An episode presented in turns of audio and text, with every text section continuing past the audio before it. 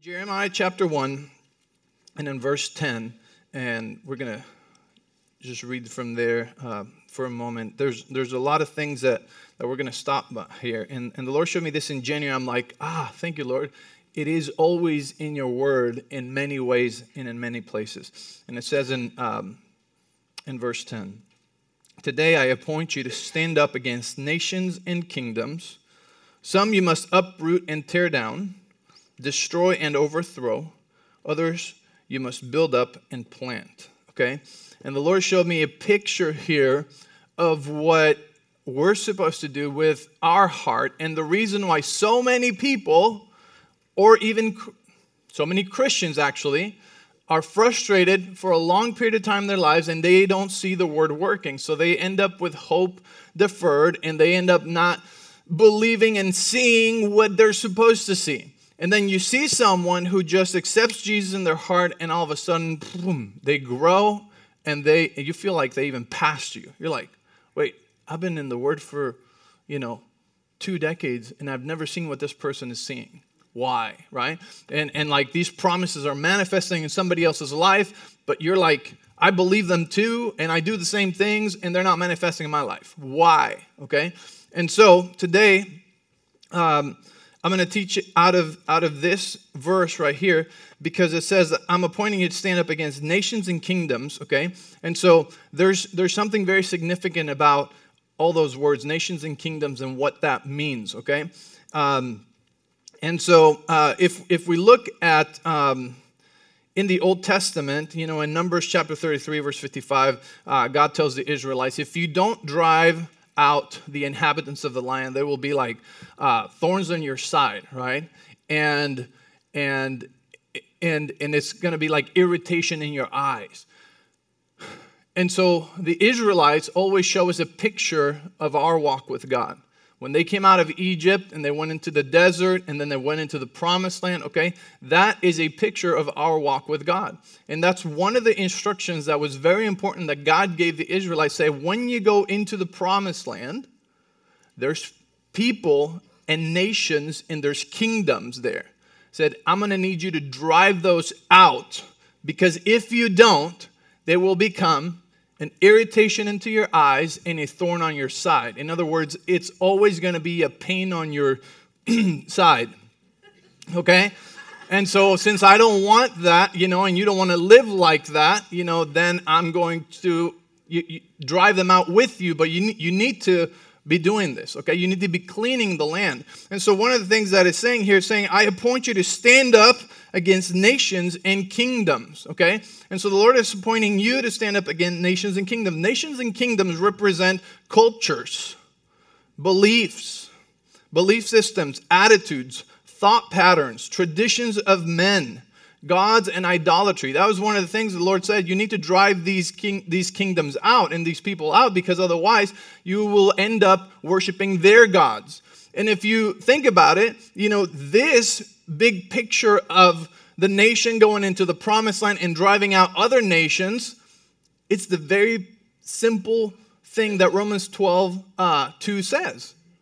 It says, do not be conformed to this world. What world? The world that we're in, because we're called to occupy this world. And what Jesus taught us is said, pray this way, Father who art in heaven, hallowed be your name. Let your kingdom come, your will be done on earth as it is in heaven. We're called to occupy, and we're called to bring the kingdom of heaven into earth, right? And it's the same thing that was happening with the Israelites. They were going into the promised land, and they were called to occupy, not to mix with them, but to clear the land and occupy the land. In other words, bring the culture of God, the culture of heaven, into this new promised land. And so the same thing is for us. And the Lord's saying, like, you need to drive out the nations, and you need to drive out these kingdoms, right? It says, because if not, they will be thorns on your side. In other words, it will be really hard. You know, have you ever worn one of those T-shirts that have a tag on the side? And they're pokey? Whoever ever designed that, man, they need to get saved, okay? And you can't work, you can't. It's like all day long, you're just like, ah, you know, Like, you couldn't run a race with that shirt because you'd just be so distracted and so annoyed the whole time. So that's like a, a very small, small example of what it is like to try to, you know, do our destiny and do our purpose with thorns on our side, okay? And so it, it the Lord is saying, hey, listen, this is for your good. Like, it's not because I'm keeping you away from fun. I'm not retaining from you anything good. Will you trust me? It's better to do this. So he's saying, drive out the nations, drive out the kingdoms, because, you know, you don't want these cultures and these belief systems and these attitudes and these patterns. Um, and it says, um, some will have to be destroyed because they're evil or they're not like they're not kingdom-like. Some can be built up, corrected, or redirected, and some will need to be planted. Okay, and so if we go into the, the next few words here, it says, "Stand up against nations and kingdoms." Okay, you must uproot. Say with me, uproot, tear down, destroy, and over overthrow. Okay, and then it says, "Others you must build, build up, and plant." So out of six words, four words are about demolition. Preparation, cleanup. There's a lot of that happening, um, actually, in a lot of cities, you know, a lot of the downtowns and a lot of the, you know, older areas and and, and more deteriorated parts of, of, of cities, they're they're getting, like, demolition, not even repurposed. They're just, like, scrapping the whole thing and building something new. We were in uh, in Alabama last week, and, uh, and we... Uh, And we we booked, uh, we walked out of two Airbnbs. That's, you know, just to preface it with that. Uh, the second one we went into, we didn't even get out of the car. The, the ad said, uh, the area is in transition. No big deal. Okay. When you pull up to an Airbnb and it's in between two falling apart crack houses, then you go, mm, yeah, um... I just, yeah, I'm not feeling that, you know, here tonight, you know, with all, all my little ones and everything, you know. And so it's like a lot of the area is actually under construction. It's not in transition. That's a very nice way to put it, you know, how they put it in Airbnb, you know. But it's like they're they're demolitioning, you know, like a lot of the houses and a lot of places and just building up new, you know. And you can't build up something new on top of what's there. You have to clear it out, you know. Even if you have just open land, you can't just start building on it. You have to make it all flat and even, right? You can't just start, you know, framing on top of an uneven surface. So there's preparation, you know, whether there's something there or even nothing there, there's certain preparation that has to come before you start building up. And so what the Lord showed us, oh, I get ahead of myself. So so let me, let, actually, let me go over some of these words first. You know, uprooting is... um. The, the Hebrew meaning talks about pulling out, pluck out, root up, okay? Um, if you think about the things that we need to uproot, you know, what things are deep inside of us is our subconscious, right? We run on autopilot. You, you know, most of us, when we drive to church, you know, you're obviously, you know, paying attention and everything, but how many times you've driven home or you've driven to work, somewhere where you go every day, and then you, like... how did I get here, right? Like, because you're doing a lot of those things in, you know, subconscious mode. Like, your subconscious is driving. They, it already knows. Like, if have you ever tried to drive with your other foot, with your left foot? It doesn't work. It just doesn't work because your right foot is the one that is trained. And let me tell you, if you drive with both feet, you need to come for prayer at the end, okay? That's just wrong, okay? Unless you're driving a stick shift, there's no need for the left foot, okay? And so, you know, I, I, I tried it once, you know. I tried it once. Uh, some of you have heard the story, but, you know, I, it was, we had just recently got married, and I was by myself. I was bored in the car, and I'm like, ah, I'm going to I'm gonna try to drive just the whole thing with my left foot, you know. And I came up to this stoplight, and I hit the brake, and I hit the brake so hard that my head hit the steering wheel, and it honked, and the person next to me looked at me, and I'm like... It was, it was funny, but needless to say, we we we develop habits and we develop things that are just running in the background, you know, of our subconscious that we don't know about. And they're helpful because if we had to be conscious for a lot of those things, then we'd be a lot less effective and less productive. And so thank God that he created us that way, you know, to be able to learn things that we just do automatically now. And so when it's talking about uprooting, you know, it's talking about things that are deep in our subconscious, deep in our heart that need to be pulled out completely because they're producing a fruit or a cycle or something uh, unhealthy in our lives that, that we're just seeing the fruit. You know, and so they some things need to be uprooted, which is why we love the Sozo ministry. See, the Sozo ministry and these encounters and these things, they're not about everything that's wrong with you. You know, like it's not like you're demonized and you have to go to Sozo. Like that's not what it's about. It's about uprooting things that are down there that are producing fruits and behaviors and reactions that is not how God created you to be, that, you know, need the help of the Holy Spirit and sometimes a couple of other people to identify and uproot out of your heart so that the land is prepared. Then the next word we have is tear down. And if, you, uh, if you've read in uh, Second Corinthians ten five, it says, you know, the, the tearing down or the pulling down of what? Of strongholds or thoughts or imaginations that exist exalt themselves against the knowledge of God, right? And so we have uprooting, and we have some things that we need to tear down that are more like in the mind. There's, there's just some thoughts that are running around that are trying to get into our heart and become habits and become, you know, permanent, and we just have to pull those down and say, nope, you, you're not going to. I'm taking this thought captive into the obedience of Christ, and this thought does not line up with God's word. It does not line up with what God says about me or about him or about our relationship.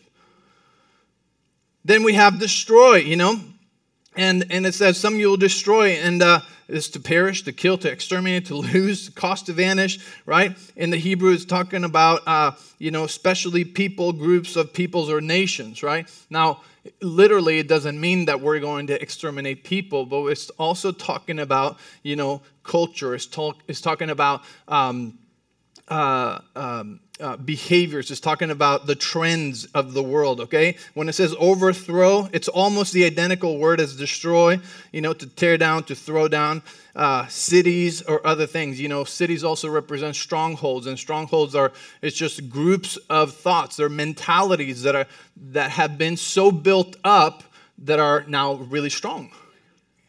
So strongholds can be good or could be bad, you know?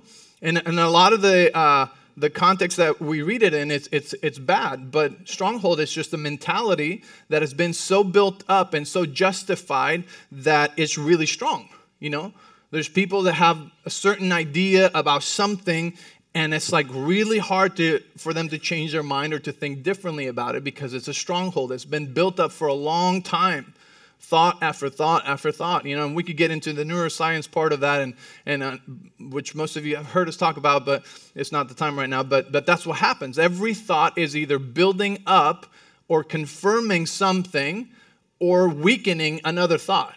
Okay. So when you start thinking differently, you start building up a new stronghold or a new uh, wall or tree around that, and it's also weakening the opposite thought to that. Okay, and so, and then, um, and so these are like four words. Uh, we know when the Bible says something twice, like when Jesus said, "Verily, verily, I say unto you," it's like, okay, this is like something more serious to pay attention, right? Well, right here, he's using four words, two of which are almost the same word. So two doubles to tell you it's very important that we clear and prepare the land and do demo before we start building up. Because the building up, you know, it's talking about the godly mindsets. It's talking about God's kingdom, about his will, you know, cities, towers, altars, houses, uh, the church, uh, godly strongholds, right? We want to build those up, and we want to plant, okay? Planting is um, through our thoughts. Uh, a lot of the planting that we do is is the things that we think. Every thought is a seed unto the heart. So when you think about a, a certain thing a lot and you're meditating on it, right? Which we'll talk a lot more about that next week, uh, we're planting something into our heart. Like, you know, we talked about judgments a few weeks ago, you know. Well, a lot of those judgments are just constantly, you know, going around and around and around and around in our head, and then they they drop down into our heart, and it becomes something more serious and more permanent, right? And so uh, the way we plant, you know, one of the ways that we that we plant is uh, those daily seeds of, of the Word of God, those things that we're listening to, those things that we're thinking about, those things that uh, we're around and surrounding ourselves with. Um, and I want to show you something. Stay, please. Yep. From pastor to magician. I don't know.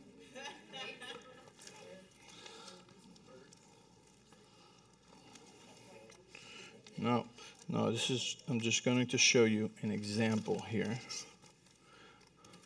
okay, of what happens, um, how some people build. Because the Lord showed me this picture, so I'm trying to recreate a picture of what God showed me. Um, all right, so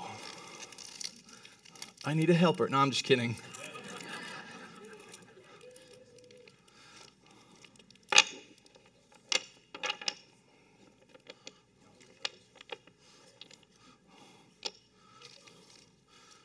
Okay.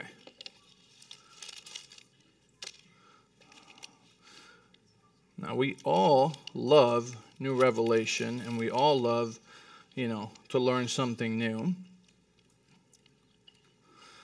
But not everyone has done the job of preparing the land. And this is the reason why many Christians sometimes, uh, you know, they're doing the right things, they're believing the right things, but they have not healed the past, or they have not uh, addressed it. They've kind of just brushed it under, you know.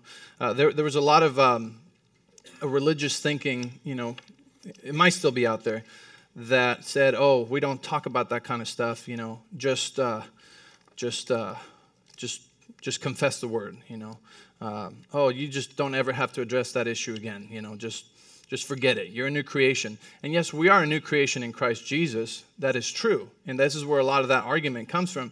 Because if we're a new creation, then why do we have to deal with the past? And the reason is because we have a new spirit, but we don't have a new soul. Sorry if you disagree with me.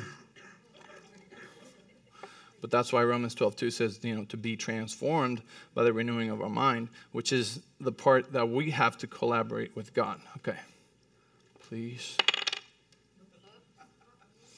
All right. I think we're ready.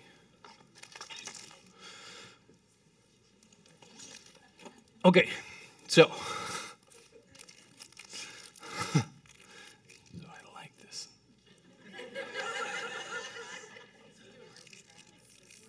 You guys know I'm not very good at drawing, so I have to somehow do something else to show it to you, you know. Okay, so this is what the Lord showed us. Said, many people, you know, um, actually, before you see this, have you ever wondered, um, you know, when Jesus was in the desert, and that was in, um, we see in Matthew chapter four, and he resisted the devil, right? He resisted the devil how many times? Three times, okay? He resisted the devil with the word of God. And I, I'm like, that's pretty amazing. I can resist the devil three times. Like, I, I can do three. I can do three, right?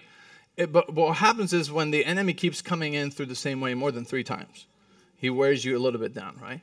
And and you think like, man, this is frustrating. Like, Jesus did it in three times, and he never came back with that stuff. You know, what what happened? You know, Jesus had more authority. He had more power. He had, like, what is it? Like, doesn't the Bible says that we have the same spirit, you know, that raised him from the dead? Doesn't it say that, you know, he was one hundred percent man, I was one hundred percent man? So, so there's a disconnect, and I was praying about this for months, actually. I was thinking about this for years, and the Lord finally showed me this, and he said the difference is that Jesus did not have the lying beliefs, the past wounds, the negative experience, the destructive cellular memories, and the past sinful nature that we are working out.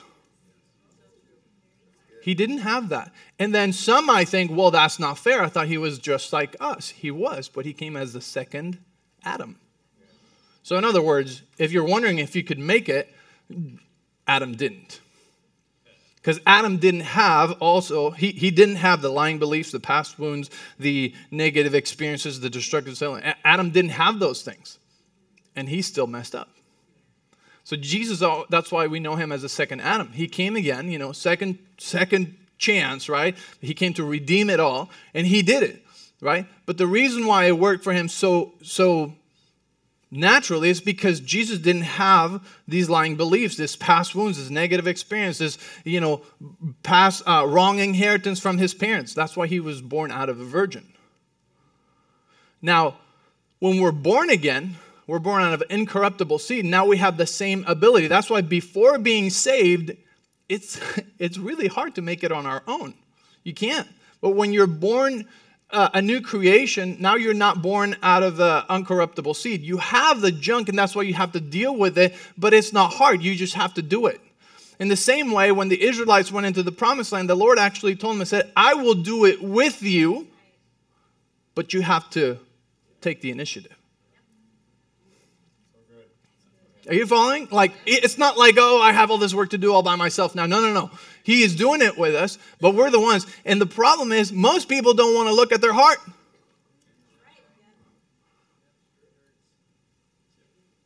Most people don't want to look. They don't want to deal with this stuff. And so then they just go ahead and they they build like this. They build on top of the junk. Like, I confess my word. I pray. I tithe. You know, I'm doing the right things. Yes. But I don't know how much longer this is going to hold because, because you didn't clean clean up. You didn't clear the, the land. Like, that's why you're frustrated. Like, you can't hold anymore. As a matter of fact, every time you find yourself building more and more, um, you know, you put more stuff, you know, and, and, and then it's just like, you're like, oh my gosh, like, it, it feels so hard right now. It's, it's like, I don't know how much more I can put on top of this, you know, and then you start falling apart, you know? You start falling apart. And so the Holy Spirit is so amazing that because he redeems time, you know, he he goes into your past and he starts healing the past, right? Whether sozo or, you know, just whichever ways it is. And he starts cleaning up your past and the past wounds and the past hurt, right? And then, you know, there you go. Like, now you you have a, a more solid foundation because you've been dealing with your heart. You've been, uh, you know, uh, destroying, uprooting, and pulling down, you know, the, these things. And and then what you're planting and building up, it's now taking. It's now actually staying. It's like it's like it feels more solid, right? And then there's other ones that are just like, you know, I'm just, yeah, everything looks great in my life, right? Yeah. You know, and there's this this past wound, this this past thing. They just don't talk about it, right? And again, you know, when the weight comes on top of it and the storms blow or whatnot, you know, it falls apart because they don't have a solid foundation.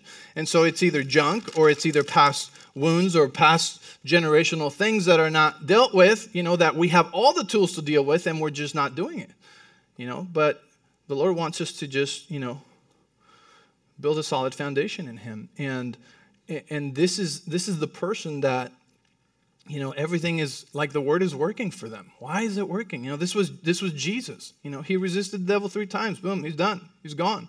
You know, he would he would uh, speak the word, and it, and it was done. Why? What's the difference between Jesus and me? Like, he didn't have lying beliefs. He didn't have, you know, uh, generational issues. He didn't have past experience, negative images, and all these kind of things that were affecting, you know, his belief system. His belief system was perfect. It was whole.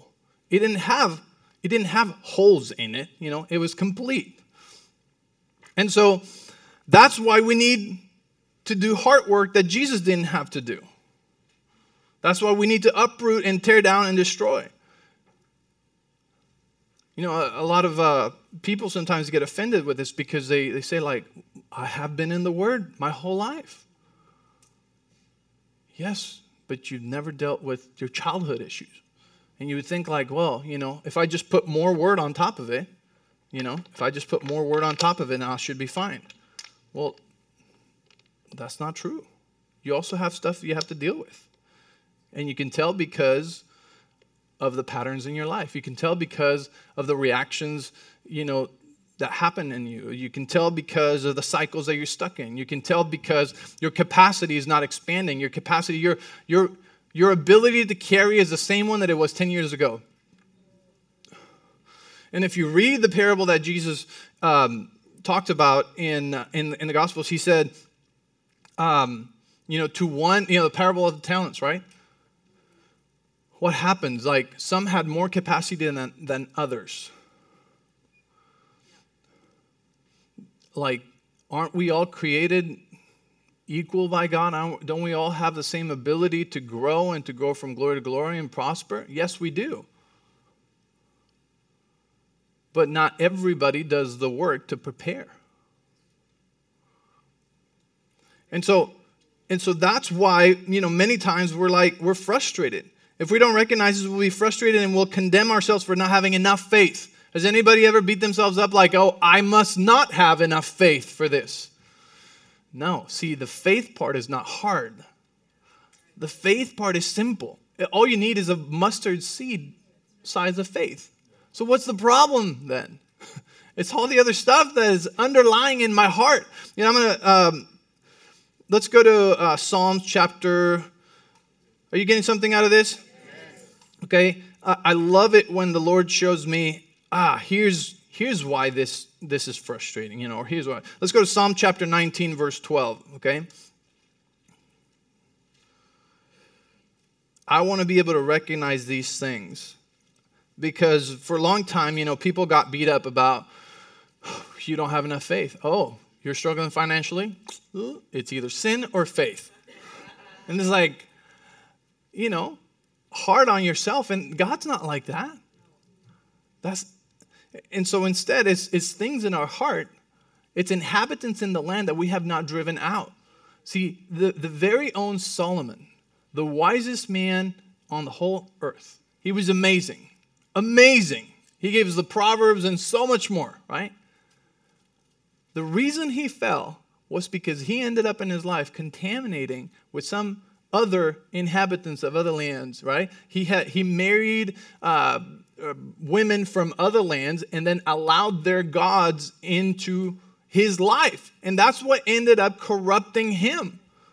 And so we're in this world, and when we start conforming to the world, we start allowing for corruption to happen in our hearts. The Bible says we cannot serve two masters. We'll either love one or hate the other. And so, um, let's go to, uh, yeah, Psalm nineteen twelve. You know, it says, how can I know the sins, all the sins lurking in my heart? Cleanse me from these hidden faults. And, um, and this is the problem. Because essentially what this verse is saying, uh, first of all, the, um, the word, it's saying, how can I know? So obviously, I don't know. The sins. You know, the sins right there, that word sin is not the normal sin word. This word sin is actually talking about um, the error of ignorance or sin of ignorance. It's specifically referring to sins of ignorance. That means, how can I know what I don't know? Or what I didn't know was wrong. Okay? And it says, cleanse me from these hidden things. Again, they're also hidden. So if I were to put this in the Message translation, I would say, how can I know the errors I don't know that are hidden and I don't even know where they are? You see, King David had a desire to please the Lord, and yet he messed up. So he's like, this is impossible. He's like, I'm trying to do the best. Like, my heart is good. I want to please the Lord. And yet, there's things, I found there's things in my heart that I don't know, that I don't even know they're wrong. I don't even know where to look. I don't know where to start. I know nothing. Like, this scripture is actually frustrating. How can I know what I don't know that is wrong when I don't even know where it is? Has anybody ever been there?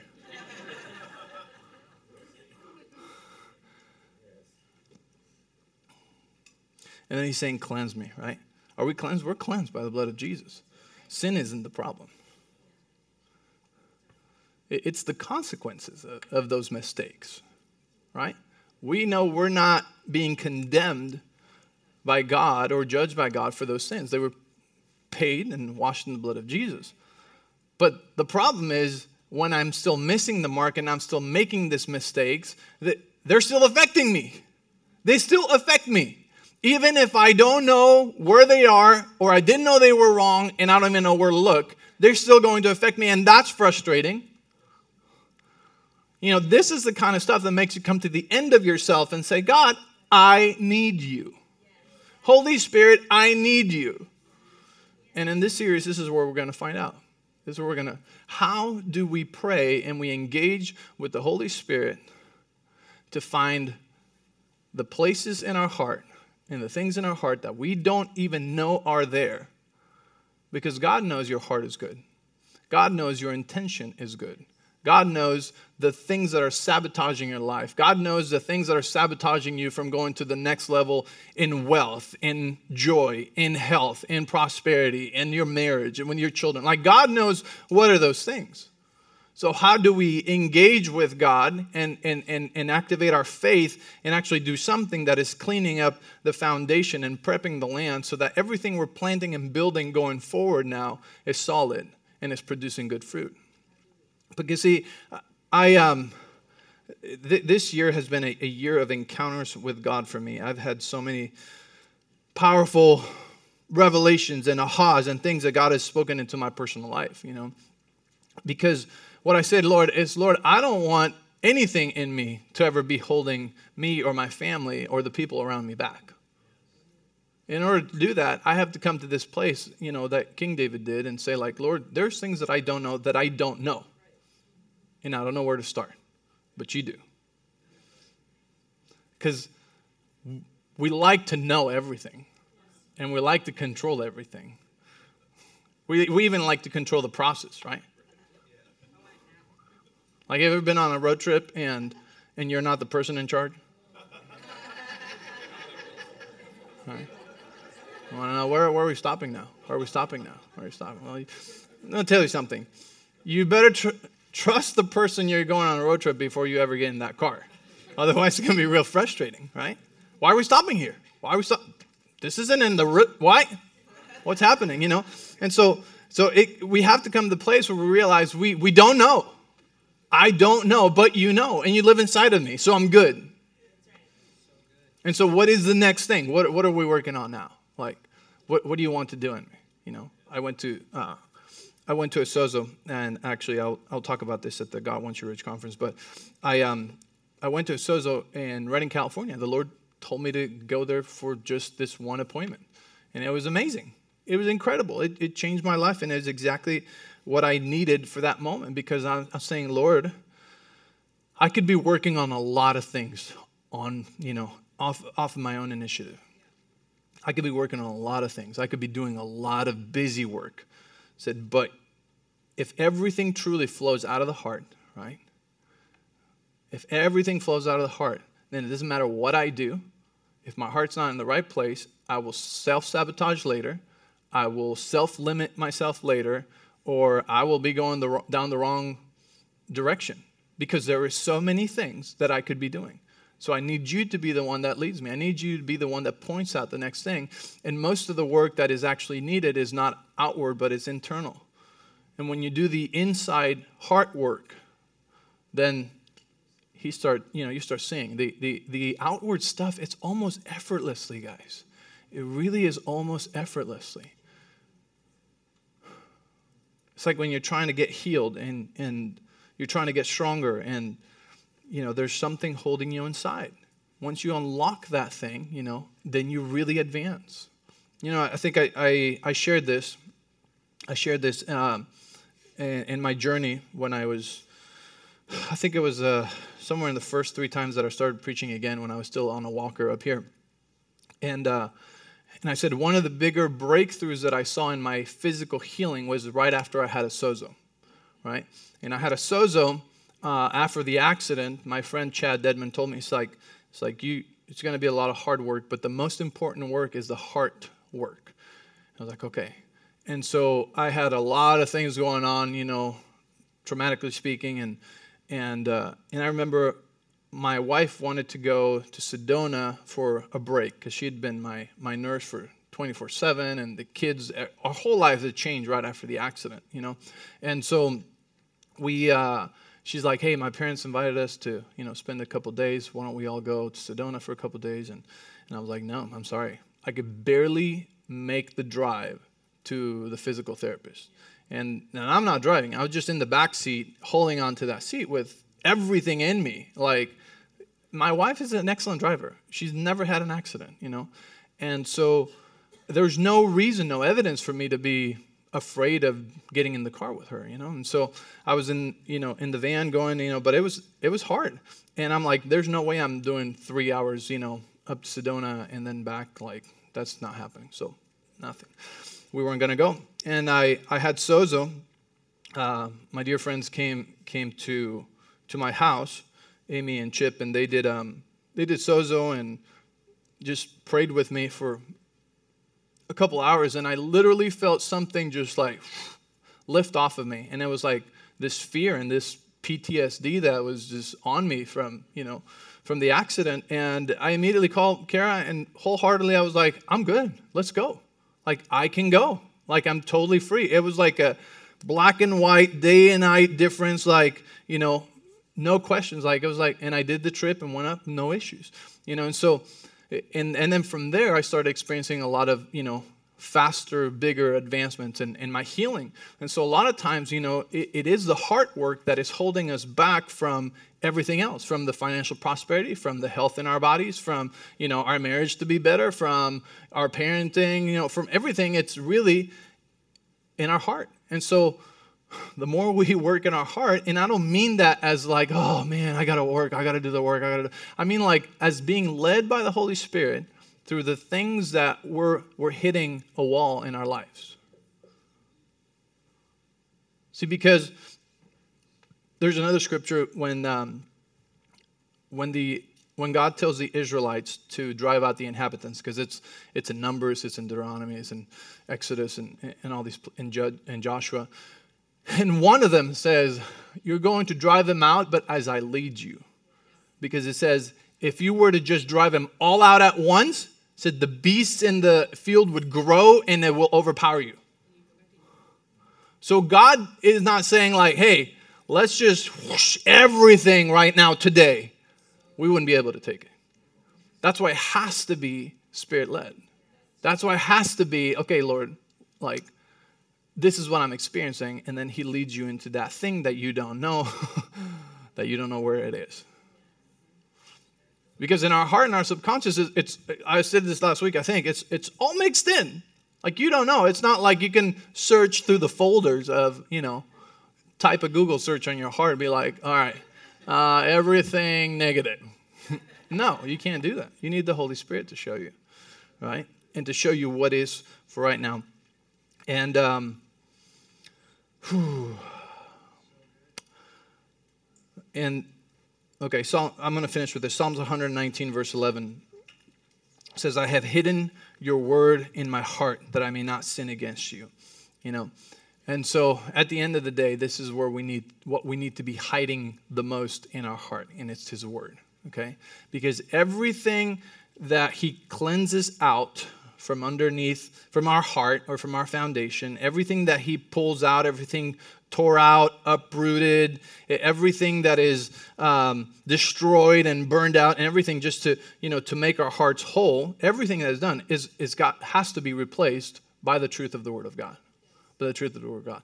And so we're going to talk about meditating in the Word of God, hiding the Word of God in our heart, how to how to how to do that, because Um, although the process of transformation is a heart process, the input mechanisms is, you know, it's through our, our eyes, our ears, and and what we hear, right? Which is the Word of God. And so we have to learn how to put that in there, because it's not like you just open up your heart and insert it there. Like, it comes through through through hearing the word, through reading the word, through what we see, what we hear. And sadly, most most people nowadays, what, what do they spend most time in? You know, is is in the environments of the world. What do they spend?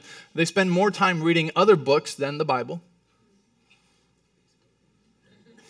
watching more news and T V shows and everything than Bible stuff, right? I'm not condemning anybody. You know, that's why I taught that last week, you know. But what I'm saying is, like, majority rules. So what are we putting inside of us the most is going to cause us to conform to the world and start mixing in with the inhabitants of the land and not seeing it, oh, it's not bad. Hey, it's all right, you know. And and then we find these thorns in our side and we wonder why, you know, why these things are happening. And we start calling evil good and good evil.